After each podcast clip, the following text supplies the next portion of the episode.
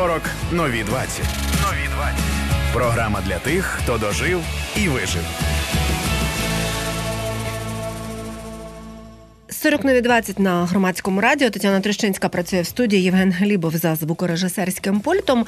Сьогодні останній день всеукраїнської акції «16 днів проти насильства до 10 грудня щорічно вона триває, і 25 листопада починається. Протягом цього періоду ми неодноразово говорили на теми пов'язані з домашнім насильством і на теми пов'язані з насильством загалом, тому що е, всі наші постійні слухачі і слухачки знають наскільки ці теми важливі і не чужі е, громадському громадському радіо, і дуже багато інформації про це завжди можна знайти на сайті громадське.радіо. Сьогодні в 40 нові 20 у нас така розмова, яка е, я сподіваюся може допомогти трошки більше зрозуміти, що таке домашнє насильство, і можливо побачити оце світло там в кінці тунелю, тому що я розумію, що це не буває за один ефір.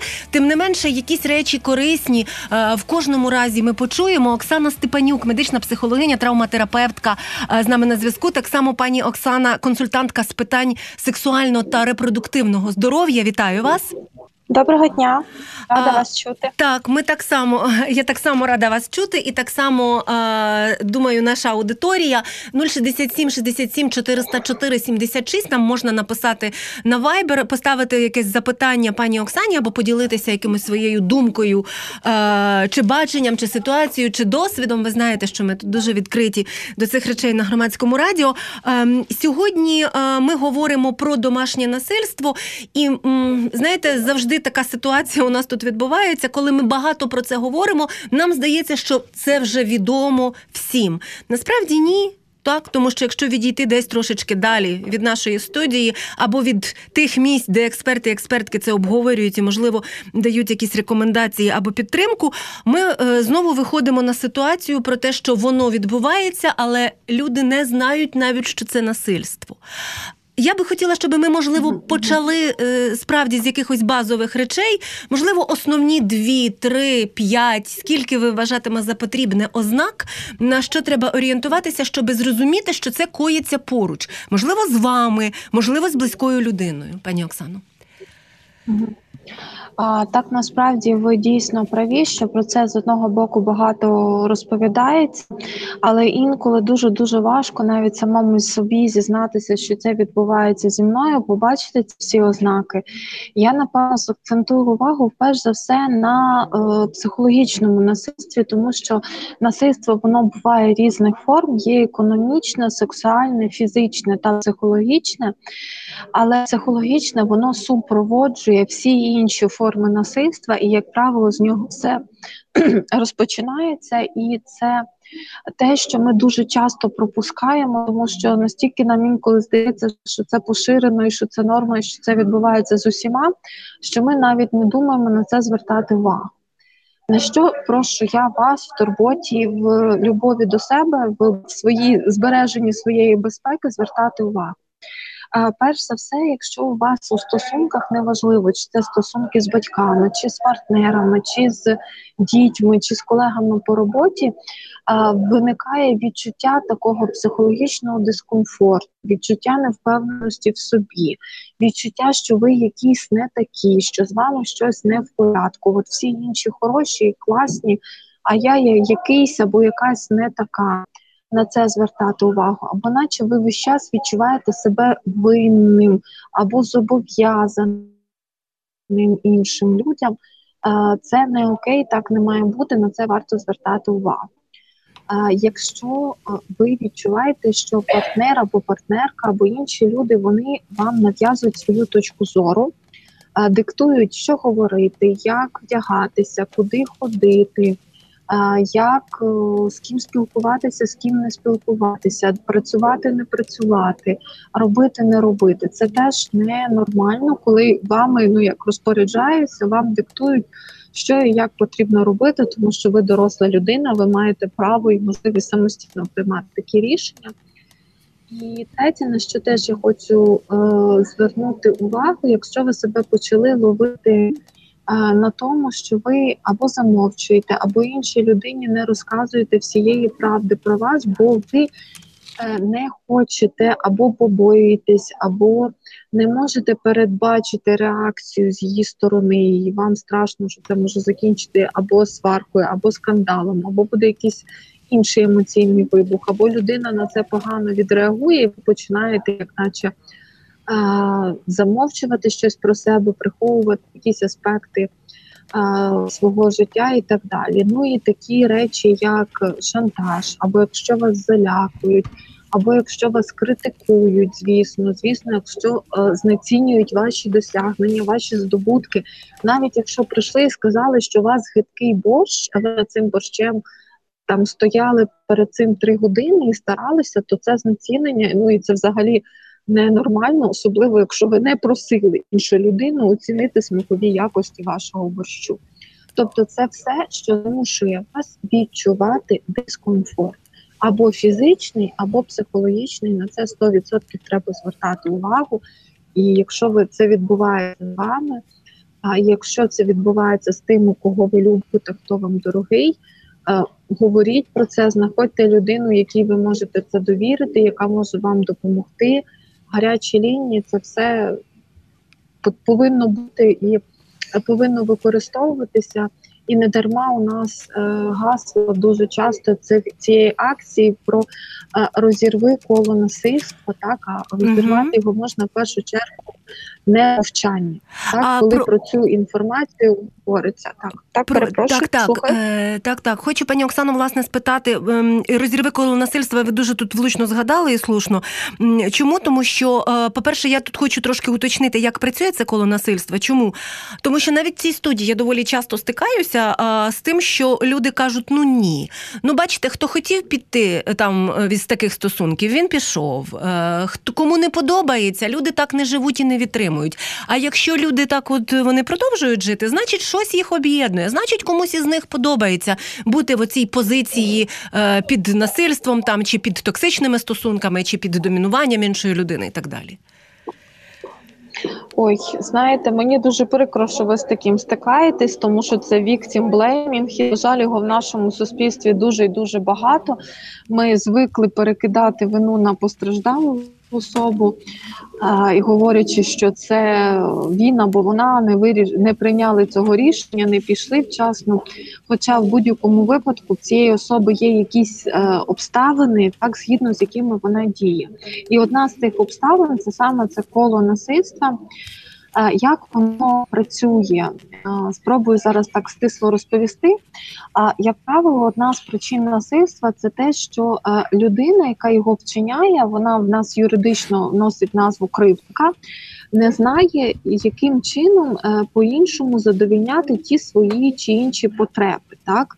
Бажання, чи або вона просто вважає, що все має бути так, як він або вона вирішили.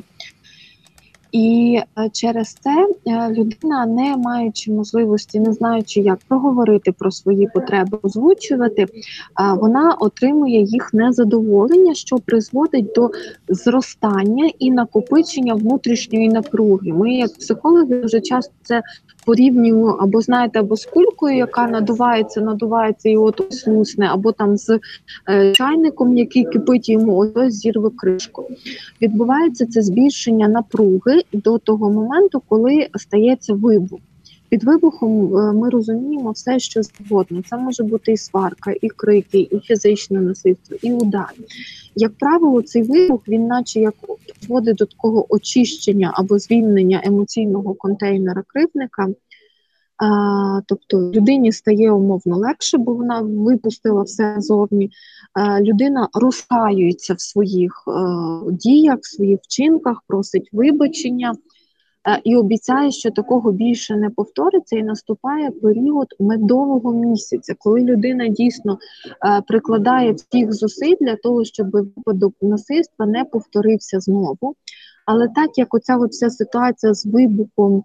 Е, вона не вирішила першочергової проблеми, тобто потреба так і не була задоволена то знову ж через певний період починає накопичуватися напруження, і воно знов знов знов накопичується до наступного вибуху. Так і таким чином відбувається е, оце от цикл, це коло насильства. Ленор Уолкер його дослідила п'ять етапів збільшення напруги, вибух, каяття, медовий місяць, і знову ж таки ми повертаємося до збільшення напруги. Так, от таким чином воно Е, відбувається. Можна дуже дуже важко розуміти, коли людина знаходиться в цьому циклі, знаходиться в цьому колі, коли це її буденне життя, а з часом це коло змінюється таким чином, що вибухи стають все частішими і інтенсивнішими. Медовий місяць е, він зникає, він прибирається взагалі. Е, дуже важко це помітити, тому що якщо для людини це її повсякденне життя. І особливо тут має значення саме цей період довгого місяця, коли дійсно поведінка людини змінюється, вона поводиться по-іншому, і е, ну це ми говоримо. Це для мене, які знаєте, для вас з вами якийсь умовний кривник або кривниця. А для людини постраждалої особи це близька людина, це її родич, чоловік або дружина, партнер, тато або мама. Вона має почуття до цієї людини, багато почуттів. І цей от період медового місяця, і ця от надія, що а можливо цей раз все дійсно буде по-іншому. Вона дійсно має значення. Я в таких випадках кажу: слухайте, згадайте, з якими емоціями ви інколи змінюєте телефон, до якого ви дуже звикли, і який вам дуже зручний. А це ми говоримо про стосунки, про людину, про те, е, що вас дуже дуже багато зв'язує. Це дуже складне рішення, і дуже часто тільки участь, от якась така інформація, яку ми сьогодні з вами обговорюємо. Лекції, участь служб підтримки різного роду, дає от саме цей поштовх і показує, що це ненормально, так не має відбуватися. З тим не треба миритися, а потрібно шукати інші виходи. Це не окей. Оксана Степанюк з нами на зв'язку. Нагадаю, вона медична психологиня, дитяча психотерапевтка, травматерапевтка, консультантка з питань сексуального і репродуктивного здоров'я. І говоримо сьогодні ми про домашнє насильство. Тетяна Трощинська працює в студії Іван Глібов за звукорежисерським пультом. 40 нові 20 на громадському радіо. Пані Оксано, я знаю, що ви працюєте так само, як медіаторка. А і отут ми підходимо до дуже такого важливого моменту. А коли неможливо миритися, так от цей образ чи метафору телефону а, ви привели, і оця надія, що Наступного разу вже цього не буде, так або наступного разу буде краще. Ми нарешті домовимося, або нарешті цього можливо не буде. Воно справді може тривати роками багатьох людей десятиліттями. Чи можемо ми говорити, що є е, ситуації, коли ну знаєте, прилаштовуватися до зла, так або прилаштовуватися до поганого е, просто ну не потрібно, не варто. Е, Оксана Степанюк е, з нами на зв'язку щойно була, але зараз уже немає, тому що перервався зв'язок. Зараз ми наберемо її знову. Нагадаю, що Оксана Степанюк, медична психологиня, дитяча психотерапевтка, травматерапевтка, консультантка з питань сексуального та репродуктивного здоров'я. Це 40 нові 20 на громадському радіо. І пані Оксана є з нами на зв'язку. Я не знаю, чи чули ви моє запитання, тому що перервався так, зв'язок. Так. так? Отже, прошу. Я його почула, так зараз буду відповідати. Так, так, прошу. Так.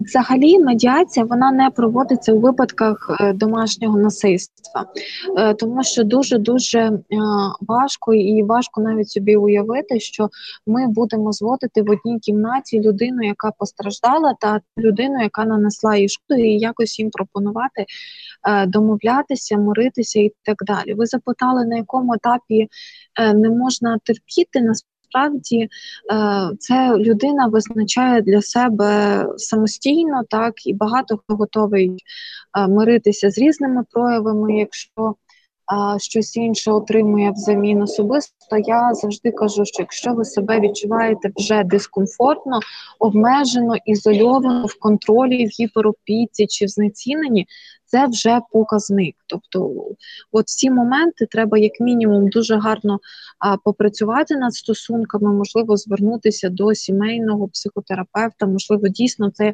друга особа зараз в цей період переживає якусь кризу свою власну, і через це от такі от зміни в поведінці відбуваються. Але якщо це затягується, змін не відбувається і нічого не змінюється на краще, то це не привід миритися, це не привід чекати, а це привід е, вибирати. І не варто доводити, бо дуже часто я чую історії від постраждалих осіб, що саме, на жаль, удар стає тою межею неповернення, після якої вони вибирають піти з цих стосунків. Але я дуже всіх закликаю, не не варто доводити до цього удару. Як і дуже важливо взагалі, в принципі, в сім'ї в стосунках.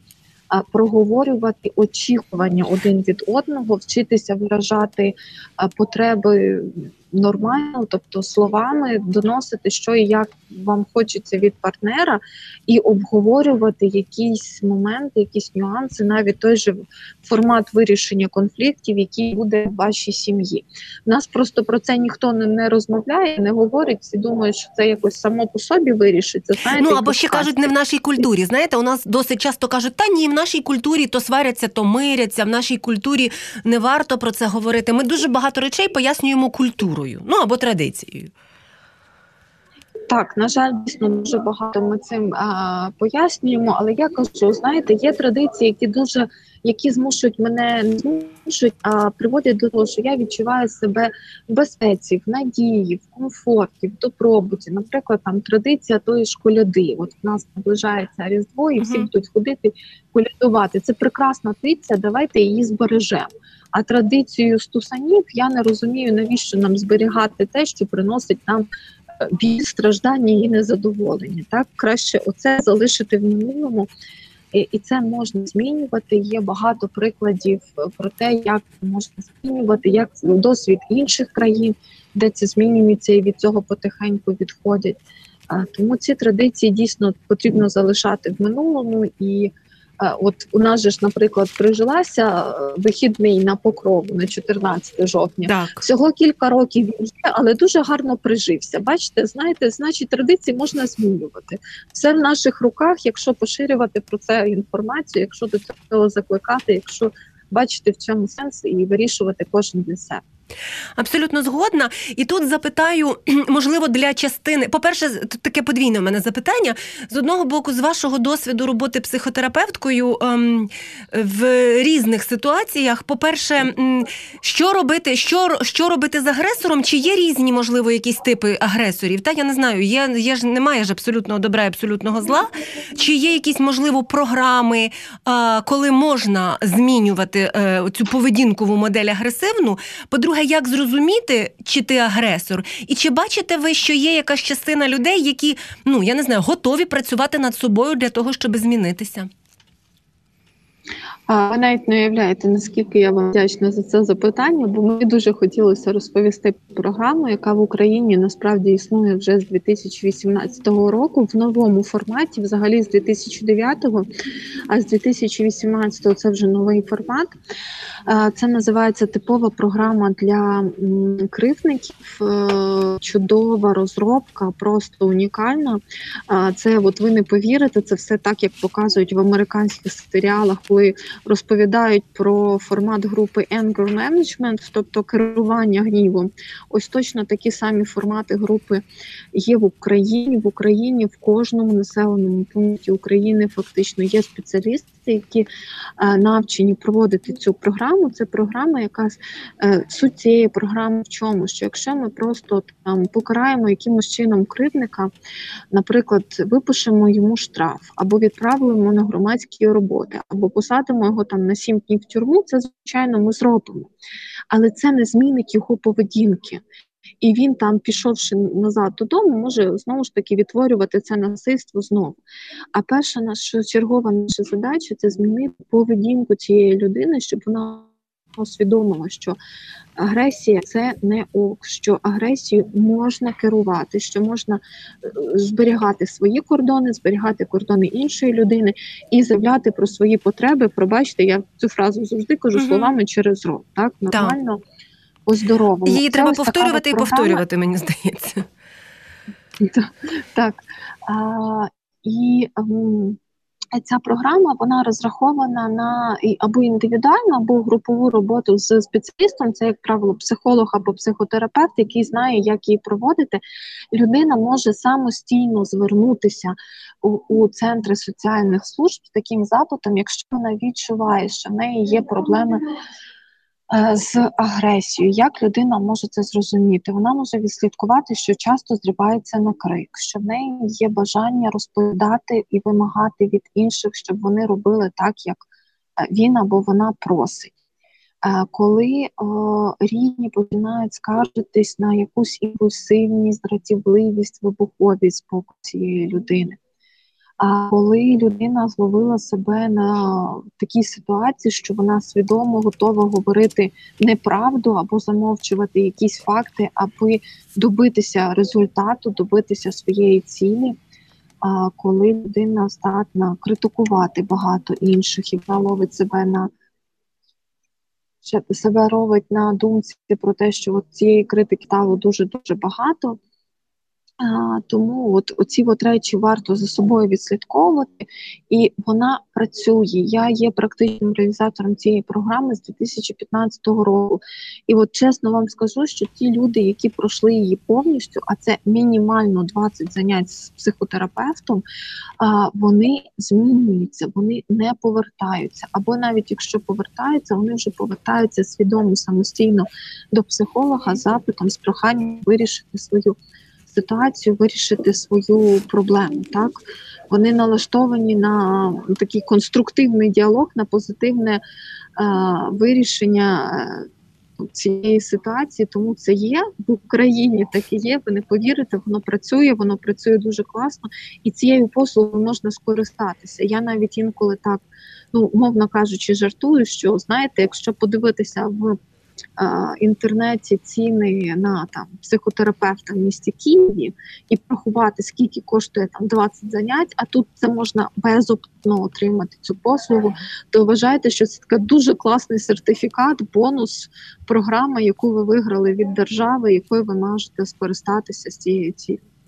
Насправді я дуже рада це чути, тому що ми досить часто недооцінюємо а, якісь методики, так або механізми, які десь були застосовані, можливо, в інших країнах, можливо, десь апробовані в інших там середовищах, і намагаємося, от власне, оцими нашими суспільними звичками, так або там ще якимись іншими речами, про які ви вже згадали, е, з гарним образом про, про коляду, е, пояснити, чому ми не можемо це робити. Але ж досить часто це просто питання відсутності доброї волі або не знання, що таке існує.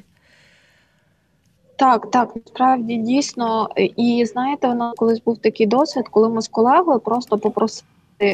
Людей подумати, пофантазувати, записати е, всі ті фрази, які чує і постраждала особа, і чує кривник. І ми просто потім їх, знаєте, всі зачитали, і ми запитали: скажіть, будь ласка, а хоч щось з того, що от зараз прозвучало, воно вас якось мотивує змінитися, зробити по-іншому, поміняти свої реакції. І таке було відчуття навіть спеціалістів, які з цим працюють. Да ні, хочеться або кажуть там піти випити, або взагалі від всіх ізолюватися і ні з ким не контактувати. Угу. І ми дійсно маємо вплив і від того, як ми будемо розмовляти, від того, як ми будемо показувати, що це перспектива, що це шанс, що це можливості, що це в кінці кінців як квиток в краще життя, в безпечніше, в комфортніше, чому б ним не скористатися. Загалом, от я звернула увагу, що у нас в дуже багатьох а, родинах емоційне життя це щось таке необговорюване. Так, от там ми обговорюємо гроші, там роботу, хто позамітав у хаті. Ну я не знаю, що діти зі школи принесли, там когось цікавить, можливо. Так, але ми абсолютно не обговорюємо те, що ми відчуваємо, чому ми це відчуваємо, а, що як на нас впливають там один на одного. Ми впливаємо. Це теж питання, до речі, традиції і не зовсім правильної традиції. Оце бідне емоційне життя, так, якщо можна так сказати. А, так знаєте, воно не то, що бідне, тому що насправді ми ні, воно багате, воно не про це точно. Воно просто проговорене. Знаєте, таке Е, таємне життя наших емоцій. Насправді вони ж є, вони ж нікуди з нас не діваються, і всі емоції відбуваються всередині нас.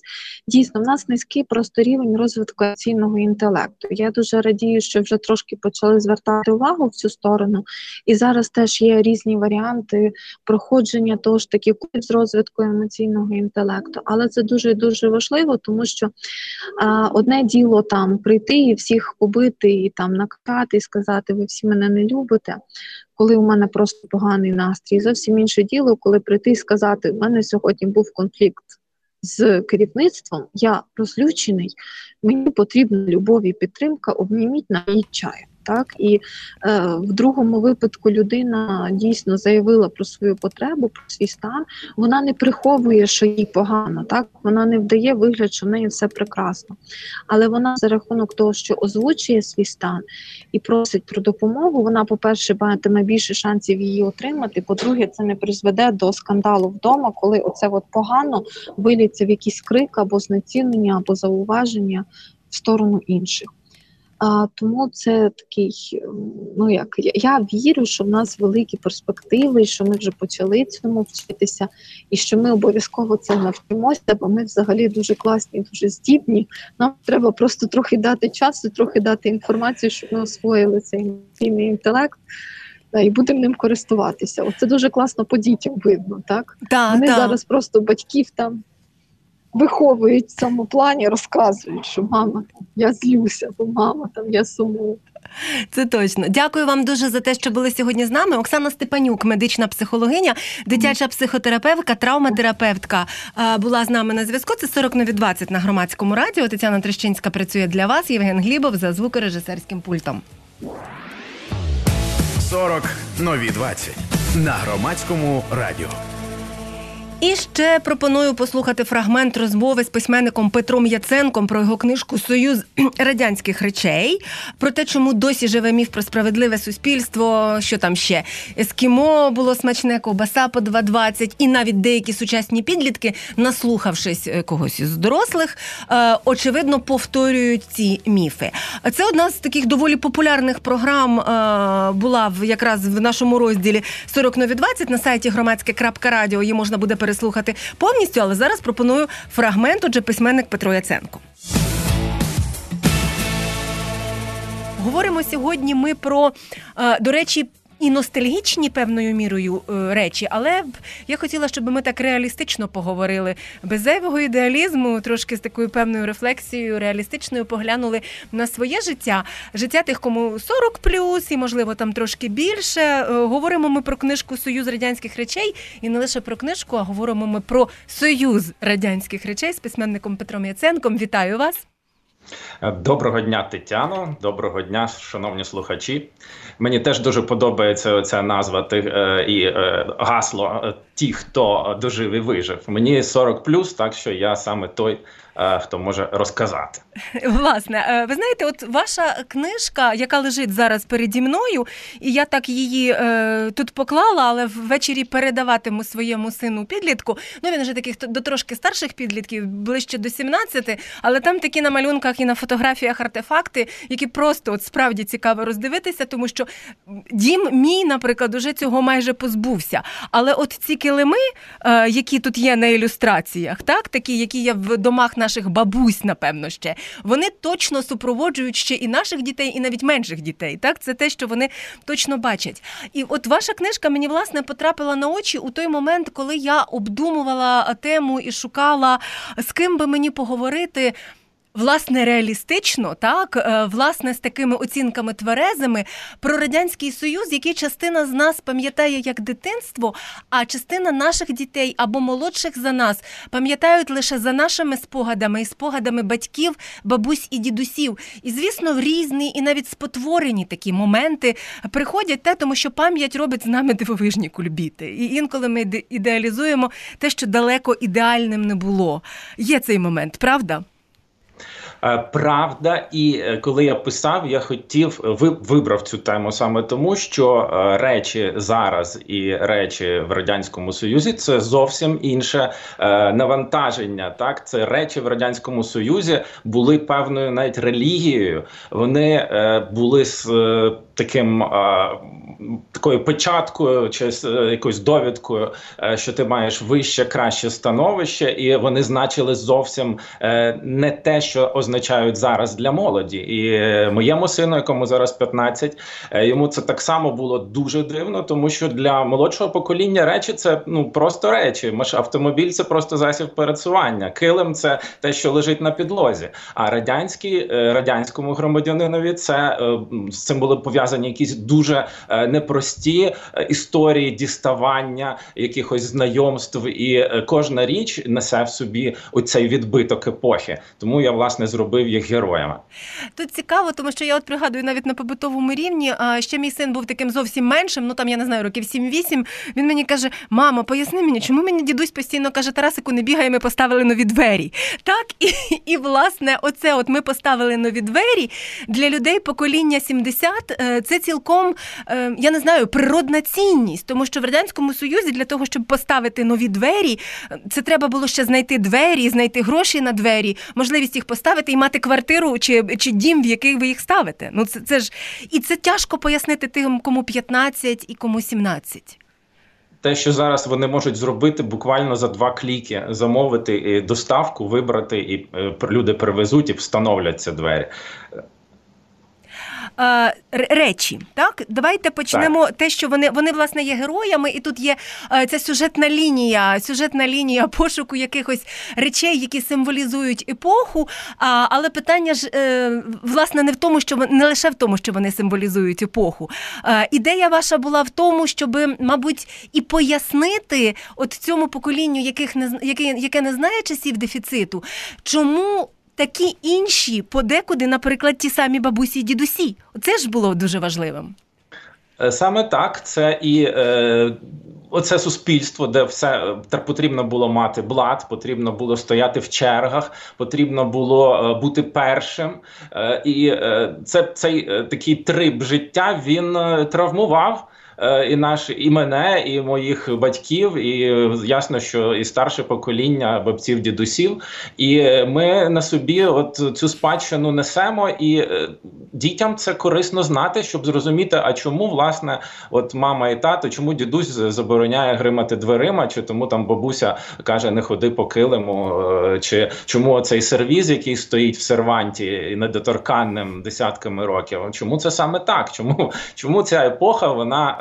Е, змушувала людей е, поклонятися речам. Речі були фетишами. І я починаю це розповідати з історії садочкової історії про те, як мені вдалося е, перемогти працівницю кухні за допомогою звичайного іноземного льодяника, тому що це була річ, яка теж відкривала певні двері і вирішувала певні питання.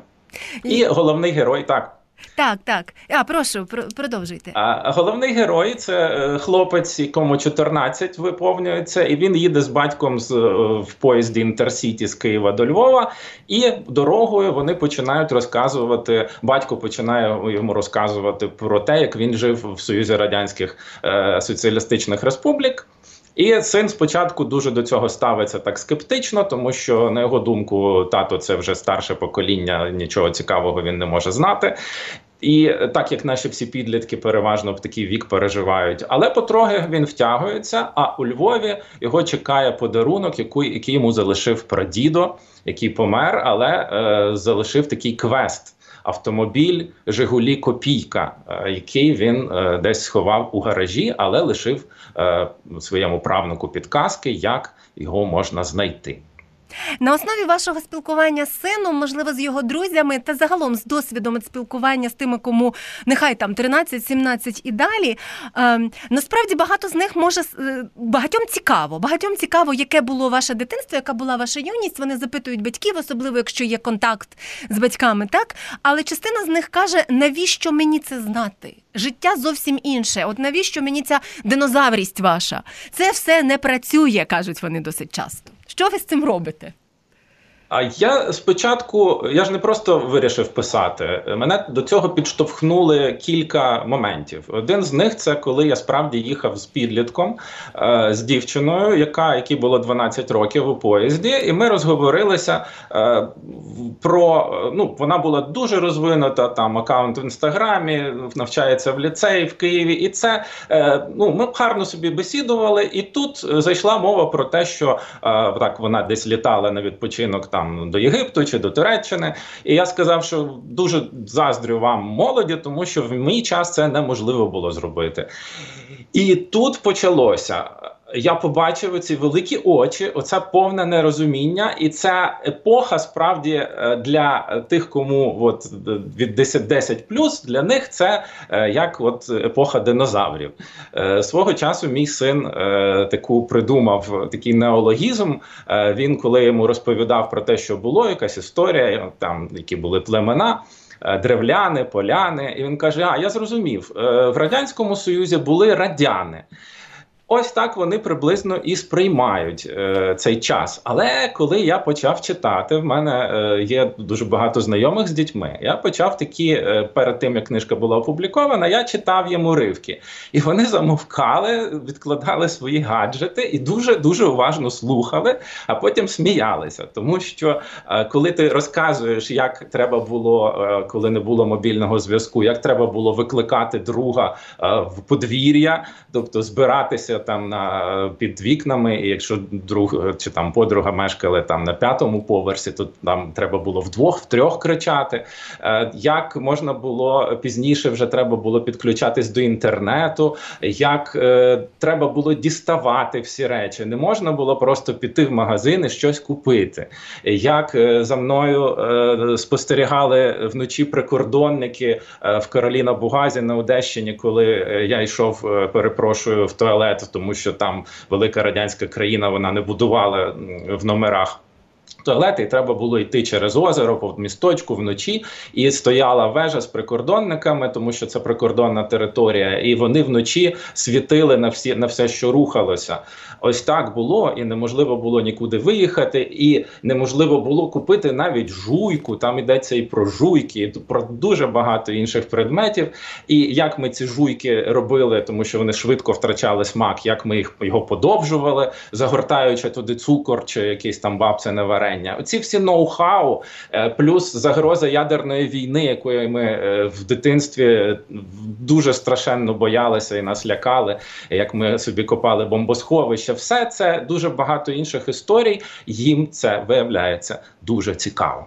І тут важливий момент, як ми це інтерпретуємо, як батьки або як старші люди, так для тому, що до міфології і до цієї такої сумнішої історії з міфологізацією радянського союзу, як дуже справедливого суспільства, яке зараз часто трапляється у молодих людей і підлітків, які не знали, що це за країна. Це теж окрема проблема, з якою ми стикаємося, так але я про інше е, запитаю тут зараз. Дуже хочу запитати про радянів. Дякую, що ви пояснили, звідки взялося е, це чудове слово, е, тому що ем, я звернула увагу радяни, ем, і якщо на противагу я вживу це слово совки, так як ми інколи uh-huh. кажемо в ем, такому негативному контексті, а радяни не звучить образливо. Радяни це констатує час, період, епоху. А от совки це вже образливо. Дослухати і переслухати цю розмову на сайті громадське.радіо можна так само, як і усі розмови в програмі 40 нові 20. Це Петро Яценко, письменник. І, до речі, книжка, про яку ми говорили, Союз радянських речей, опинився в короткому списку ще одному. Е, тобто, книжка опинилася ця двічі в короткому списку від книги року BBC і е, серед найкращих дитячих книжок за версією проекту Барабука. Тому, якщо у вас є підлітки, які можливо хочуть трошки більше знати або ви хочете з ними обговорити той період, це така хороша річ, яка може стати поштовхом до такої розмови. Тетяна Трещинська працювала сьогодні в студії. Євген Глібов за звукорежисерським пультом. Катерина Мацюпа та Анастасія Горпінченко. Наша редакторська група. Дякую всім за командну роботу. Слухайте, думайте. 40 нові 20. Авторська програма Тетяни Трощинської.